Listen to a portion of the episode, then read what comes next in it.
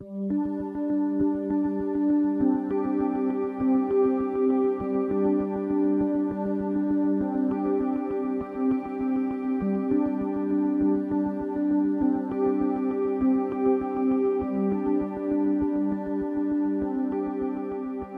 家好，这里是 FM 八五点一华海之声无线广播电台，欢迎收听本期的试点链接，我是毕业生木木，我是毕业生秦宇，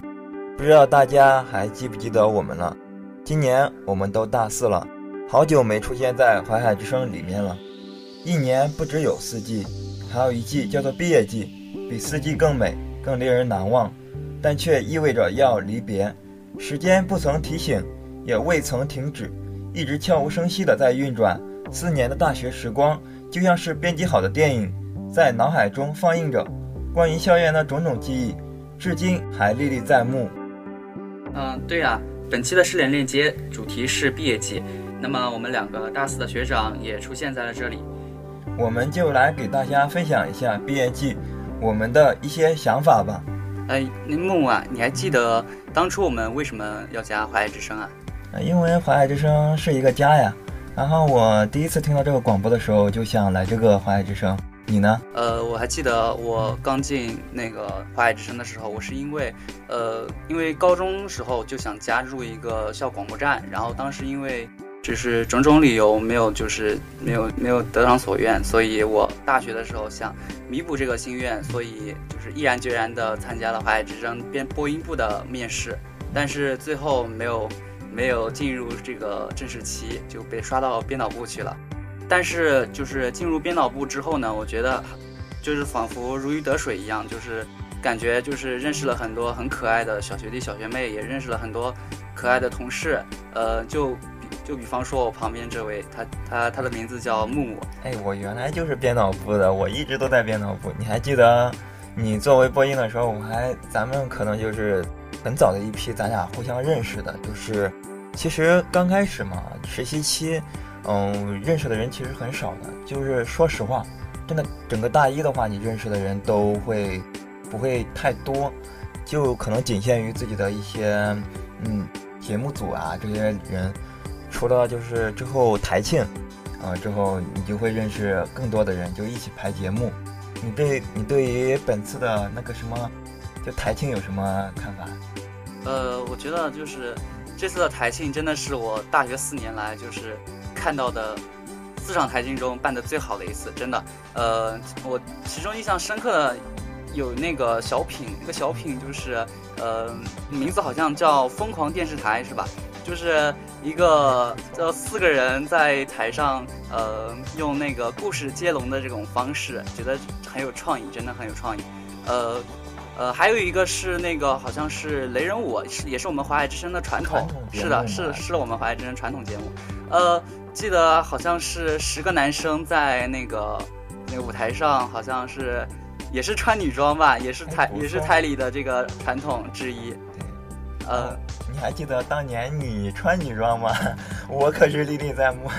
你讲一下你当时是怎么想的？呃，我就是当时大一的时候嘛，就是年轻不懂事，然后，然后被台里的前辈，然后说说，就是说着说着，然后就被骗入到这个节目中，然后后来就是表演上台表演了，然后之后想起来的时候，觉得回想每次回想起来还是觉得蛮美好的，真的。真的，我我那时候不知道为什么就没被选进去，可能没有没有身高，然后也长得不帅，真的，我我那时候觉得，哎，为什么要穿女装啊？就感觉这个社团好不正经啊。然后，但是你当你过后发现，其实节目嘛什么的，这个女装是最吸引人眼球的，也是最能凝聚华爱之声的就是人气。因为我在华爱之声嘛，其实挺挺低调的，就是不是低调，就是自己有时候自己喜欢做自己的事情，就是有时候只是想把工作做好。然后朋友的话，就是别人不理我，我就很难去理别人。我感觉你在华海之声里面很活跃，因为每次群里面你的消息是最多的，从大一活跃到大四。真的，我觉得你说一下你对于华海之声的感情。就是，呃，其实我们华海之声的一个宗旨就是华海家之声，就是从我们大一刚进台的时候，就是学长学姐一直给我们。往我的脑子里，不管是硬塞还是还是说就是以那种就是从小的细节上去体现，都是体现了家的这个理念。然后我从大一开始就是就是我还记得我大一的时候录毕业季给那个。因为我是给的一个大五学长录的毕业季，然后他是建筑的，然后就是在那一期毕业季说了，就是，呃，他大五，然后学校里没有认识他的人了，但是还是有认识他，呃，见过他面的学学弟学妹能够给他打一声招呼，他那个时候他觉得就是很温馨。然后现在我虽然说才大四，但是学校里就是认识我的也只有，呃，一五级就跟我一起进来的进台的那些小伙伴们了。嗯，但是还是能够在这个校园里遇到这些就是一八级刚进台的学弟学妹，他还他们还是能够跟我打一声招呼，而且是基本上只要看到我了就跟我打招呼，我觉得真的很欣慰。因为你比较活跃，真的是这样的。然后我的毕业季嘛，我当时录的也是一个大物，也是一个建筑的，然后可能咱俩是录的同一个人的，就是他在不同节目。然后说起你说在街上，在校园里面有很多。啊，一八级也的小朋友跟你打招呼，啊，这我一点都不奇怪。你在群里面那么活跃，每次我都能看到你的聊天嘛。但是对于我，我就觉得很很感动，因为我在群里面也很少说话。然后我我觉得他们可能就把我遗忘了。但是你知道，咱们上周是吧？有那个毕业生，呃，不是毕业生，是那个台庆。然后就宣传的时候嘛，宣传的时候我。根本没看到，不是没看到，是我在和朋友一起走嘛。然后他说，就是好像是一群一八级的，还有一七级的，然后他们就围上来说，嗯，学长啊，今天就是这一周的周六是咱们台里面的，就是台庆二十八周年的台庆啊，你一定要来啊。然后说完之后，然后我就觉得真的挺感动的，因为我在台里面就很少说话嘛。然后可能因为性格方面也比较内向，然后，然后就觉得很特别感动。还有台庆的时候，哎，自己终于坐在第一排，然后中间去上厕所的时候，还能看到一群嗯一八级的他们编导嘛，就可能在换衣服准备准备女装的时候，他们就一起向我打招呼，就觉得特别温馨。因为就像别人说的一样，人生当中一个人可能有三种死亡，第一种就是自己死了，然后第二种是自己的亲人。就把自己给忘记了，然后第三种就是可能就是所有人都不记得你曾经来过，所以说觉得真的是特别感动的。四十，我聊完了我的，你聊一下。我记得你大二的时候还是编导部的副部，你可以谈一下你的一些感悟吗？呃，就是首先先说一下我为什么会大二去竞选副部。呃，我曾经就是听说过，就是。呃，我们在我们大二的时候有一位，呃，叫叫做三岁的学姐，她她说过跟我们说过，就是之所以去竞选副台长，就是因为她想要再陪华海之声走一段路。呃，我想我当时，不管是出于什么目的，都一定都一定带着或多或少这样的原因去想要想要再陪华海之声再走那么一段路。呃，觉得在后面在后面。陪华海之声走过的这一段路，现在回首看来，可能并没有就是，并没有当初想的那么就是，呃，比较顺利。对，是是的，没有那么顺利。但是我觉得在这个过程中，还是获得了非常多的成长，也认识了很多非常可爱的学弟学妹。我觉得这，这真的是我人生的一笔宝贵的财富。呃，呃，我还记得就是在呃，我当副部的。就是上半年，上半年我，嗯，给给那一届的台长，还有那一届的主席团造成了很多的麻烦，真的还记得那些事情，嗯，但是觉得就是他们特别好，真的特别好，就是包容了我很多，就是犯的错误啊什么的，就是，嗯，嗯，在这里要特别感谢一下，就是，呃，在我们当副部的那一届主席团。他们就是他们分别是肉肉，呃，三岁，豆芽，还有聪聪，呃，就是要特别感谢他们在我当副部的那一年对我的这个包容，还有就是谅解。哎，木木啊，我知道你在华海之声，呃，是大二那年担任了呃办公室副主任，还有就是在大三那年担任了副台长。嗯，在这方面你有什么就是相关的就是感悟吗？行，那我就谈一下对于我竞选办公室副主任，还有竞选副台长。其实副台长最重要的是编导部部长。其实说说真的啊，当时竞选的时候，其实就是本着为华海之声能够多服务一年。其实都知道，你竞选之后，其实更多人认识你以后，你就要更加的负责任，以及就是要做好自己的手中的工作。作为办公室副主任。虽然没有像编导部副部那样，就是要管着，就是剩下就是一群孩子嘛，就是要负责他们的工作呀，就是一些作业，还有一些让他们能够熟悉节目的一些流程，以及确保节目能够更好的就是录制以及放映出来，能够保证不出错误。而大家有很少有知道办公室副主任是要做什么的，其实办公室副主任就是要从事一些。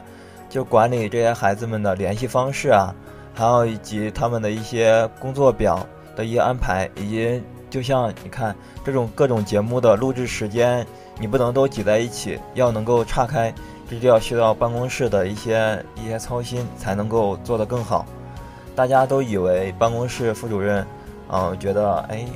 挺闲的，其实有很多事情都要就事先要考虑好的，比如一些团的一些。一些活动啊，每周的、每个月的团月团日活动，都需要办公室去负责。而这些事情，说说起来挺简单的，但是做起来也是挺复杂的。然后作为我作为副台长，副台长的时候经历的一些事情，就是要管好编导部。其实就是作为部长，你看的格局要比在副部的时候要看的更大一点，因为你不能只考虑到你。你要去管什么，而是要你要考虑，你要副部去做怎么去做好你要管的一些工作，而一些出现的一些矛盾，以及比如说一七一八级就是有时候犯的一些错误嘛，你是要承担起来的，你是要负一定的责任，然后去负责，就是去管好这些事情。哦，我说完这些副部的，还有我一些副台长的一些经历。下面咱们来聊一下，就是咱们当时一些熟悉的人的一些变化。嗯，是的，呃，我还记得我们大一刚进台的时候，那个时候的调音台啊，还有设备啊什么的，都是非常非常老旧的那种，就是从特别挺大的，是吧？从那种上一届慢慢流传下来，好像很古老的那种古董。呃，还有就是我记得那个放音机器也是又特别老的那种，对吧？对。对对对对对，当时的时候那个放音设备也是挺大的，而且也需要插入 U 盘，还要还要调那些参数。如果调不好的话，很可能就会出现放音事故，是要做检讨的。哦，你还有其他记得的人和事情吗？呃，我记得就是台里，就是我们大一进来的时候有一个鱼缸，你还记得吗？就是放在角落的。对。然后那个那个鱼缸其实是那个一二级的一个学长，他就是留在台里面的。然后记得他。他那个时候还每一周就是去来台里面给那个鱼缸换水，他那个时候是指望着我们这些小学弟小学妹帮他的那个鱼缸换水的，但是，但是就是我们把那个鱼缸好像忘记了，然后导致导致死了，是的，导致那个鱼缸里面的鱼都都好像因为水干干枯了，然后最后就就是干死了，就觉得这件事蛮有意思的。其实我觉得对我影响最深刻的人嘛，就是我的师傅。我的师傅，其实我在一定程度上嘛，就是他对我的就是影响挺大的，因为你知道我是大二的时候办公室副主任，其实大三的时候我想过是办公室主任，因为他当时就是办公室副主任，然后他也是我的师傅，然后教我的时候也挺认真的，然后我就觉得特别感慨。嗯，你觉得华爱之声的一些节目方面改变有什么看法呀？嗯，就是华海之声，就是从大一到这边到大四，也是经历了非常多的这个变迁，就是节目的改版也好，就是创立了新的节目也好，就是跟大一大一刚进台那个时候，就是感觉就是有一点。面目全非的那种感觉了，但是，但是，但是给我们的感觉就是，每次只要你听起华海之声录录制的节目，就是即使你当时不知道这个是台里录制的，就是，但是听了听到那里面的那种那种感觉，还是能够就是依稀的从中感觉到这是台里的节目。对，嗯，我记得还还有台里和那个学校新媒体啊这些这些平台有有过一些合作，你知道这个事情吗？哦，我知道啊，我记得那时候不是你还负责任的吗？就是那时候节目的录制，我记得。嗯，是的，这个事情是在那个，我记得是在一七年的四月份开始的，就是当时是学校学校想就是为就是创建这个海洋大学，就是呃去助力嘛，然后然后创建了一档栏目叫做《临海听潮》，是每周每周末的晚上十八点钟，然后准时推送的啊。呃，其实当时就是成立这档栏目的初衷就是。呃，以一个比较抒情、舒缓的音乐做做一个做底，然后用这种温柔的人声去将一篇呃特别美好的这种这种散文去叙说出来。呃，这个节目也是一做做了将近一百多期了。呃，现在想想还真是就是就是契合了淮海之声这代代相传的这个薪火薪薪火相传的这个精神。那么那个木木啊，你在华海之声有没有什么比较有意思的事情呢？啊，有意思的事情啊，有意思的事情就是自己做办公室副主任的时候啊，就是实习期嘛，很多人的联系方式都能都能看得到，而且很就是很多时候嘛，就安安排他们的事情的时候，你能接到很多人的，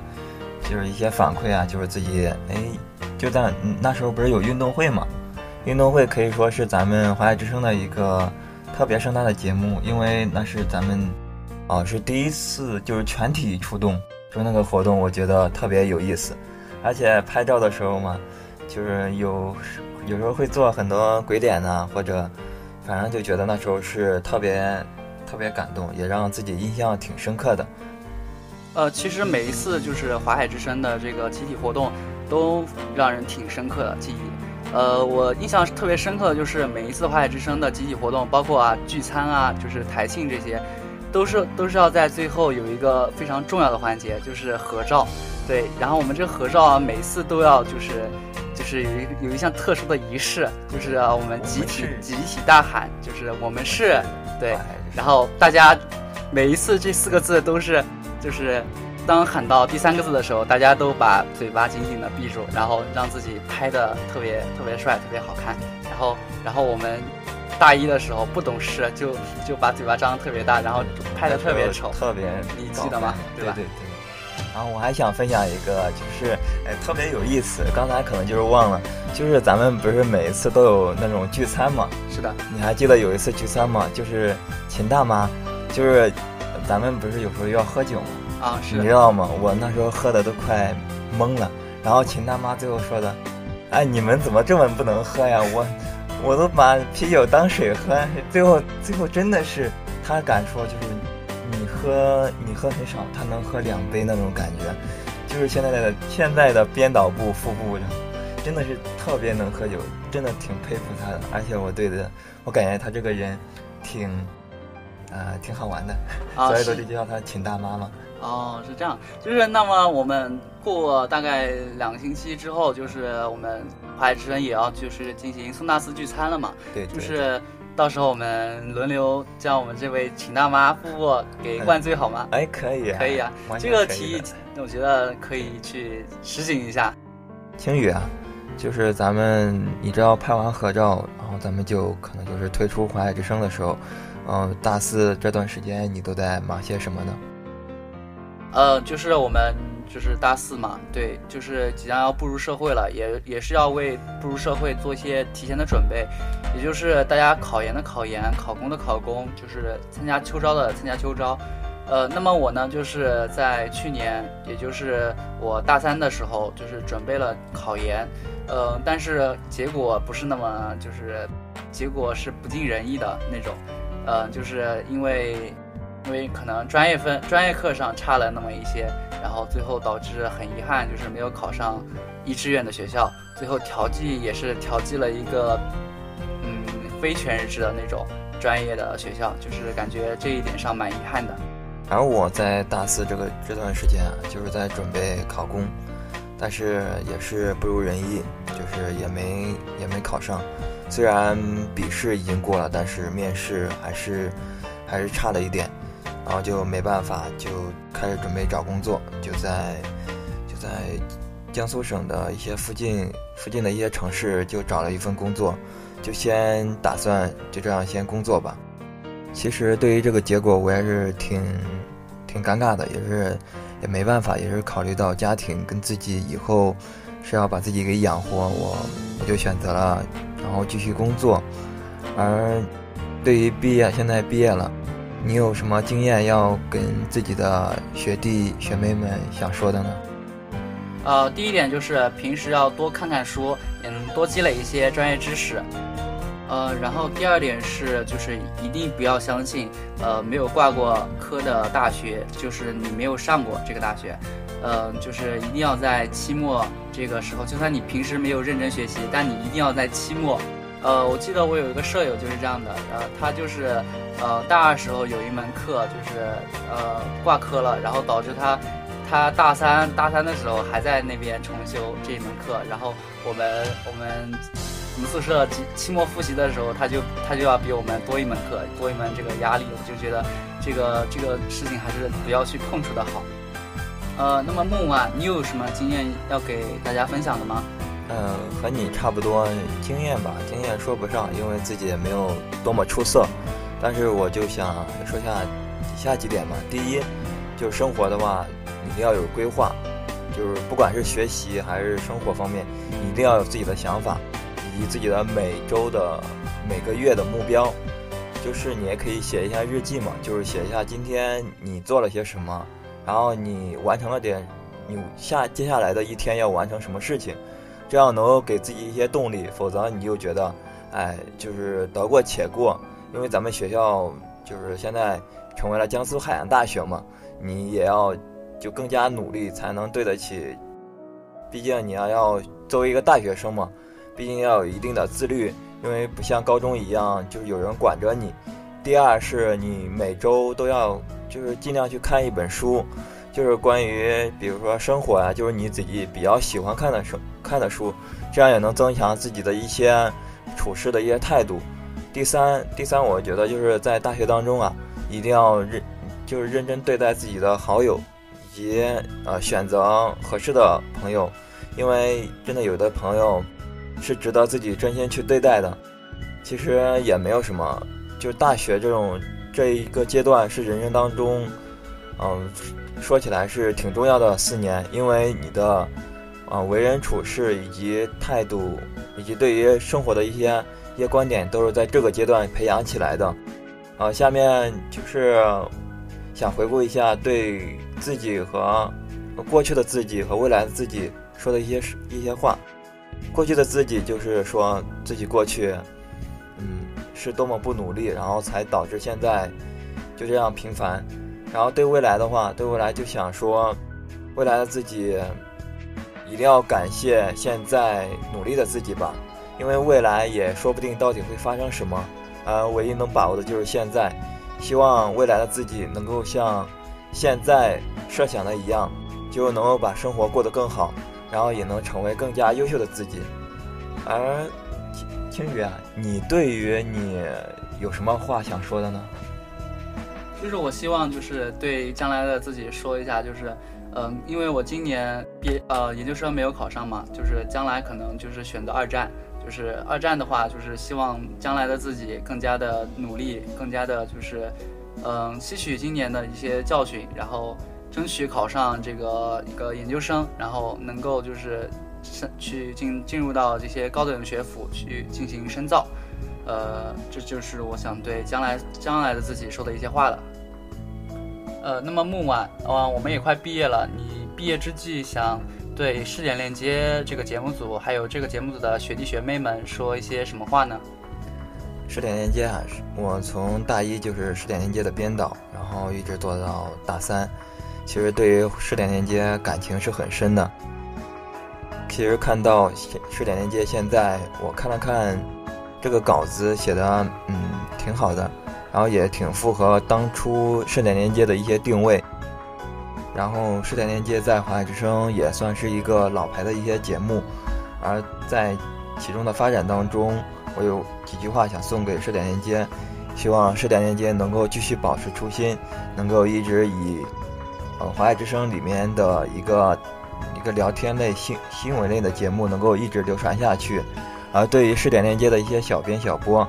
我想说以下几句话：试点链接其实编导一直很少，所以说编导一直很辛苦，也一直在协调编导与播音之间的关系。希望在以后的的录节目当中，能够编导和播音能够配合的更好，能够将这个节目能够更好的发扬光大。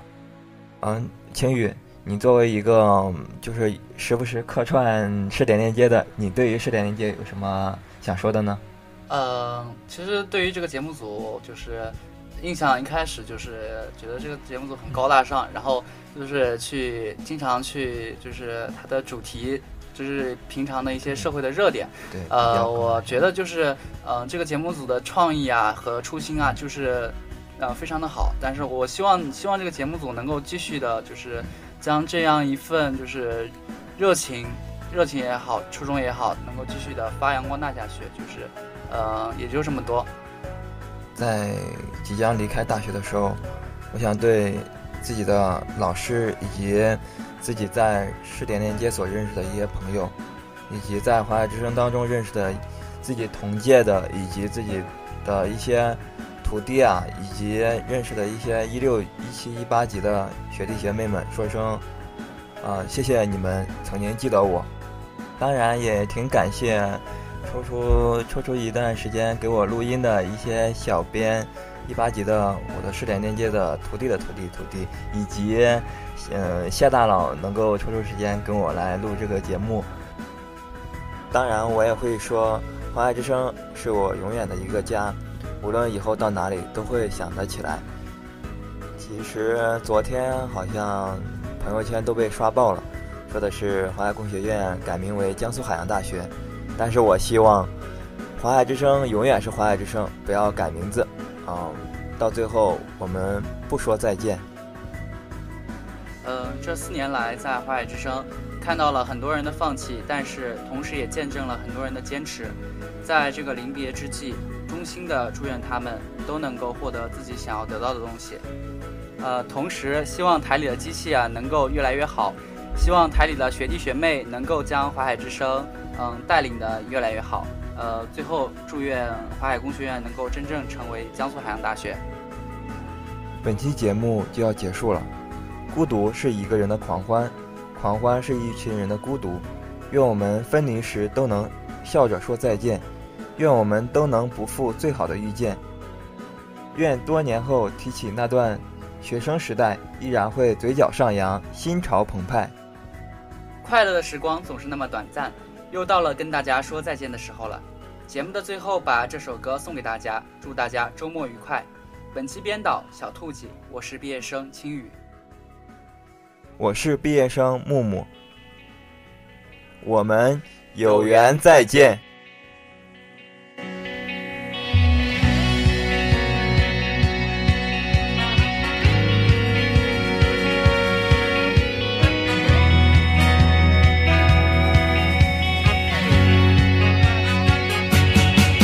再见了，相互嫌弃的老同学；再见了，来不及说出的谢谢；再见了，不会再有的留堂作业；再见了，我留给你毕业册的最后一页。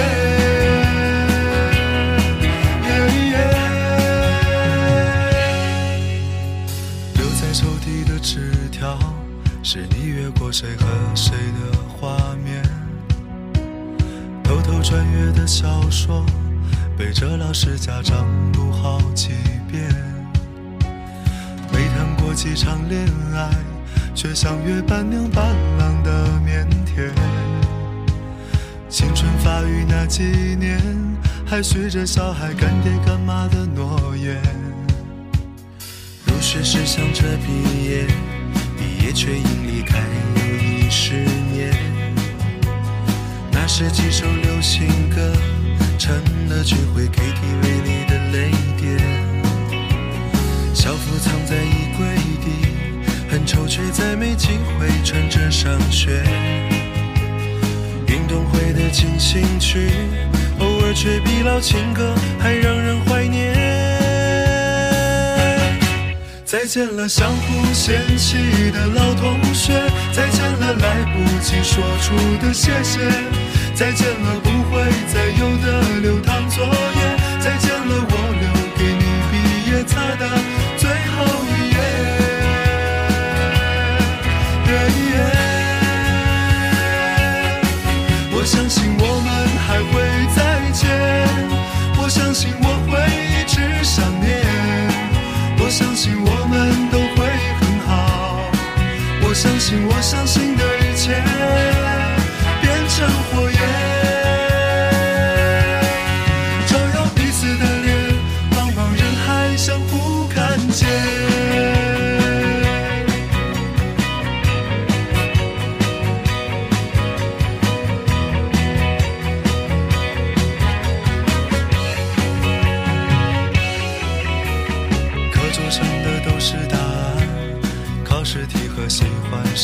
答案。我们相互借一些账，一顿午饭或两根火腿肠。为了拥抱那一个人，笑着哭着拥抱了整个班。毕业照总有些难看，每次看到却觉得特别的暖。再见了，相互嫌弃的老同学；再见了，来不及说出的谢谢；再见了，不会再有的流淌作业；再见了，我留给你毕业册的最后一页。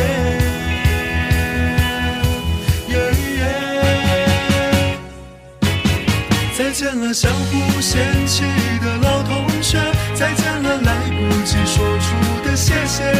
再见了，不会再有的流淌作毕业册的最后一页。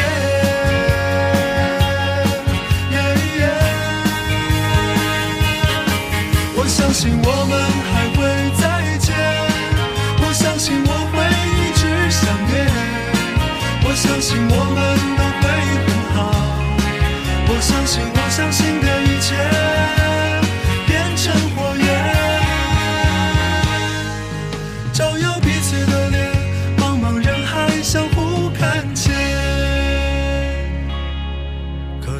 刻的我爱你还在，多少澎湃如海，如今成了感慨。谁的青春不迷茫？其实我们都一样。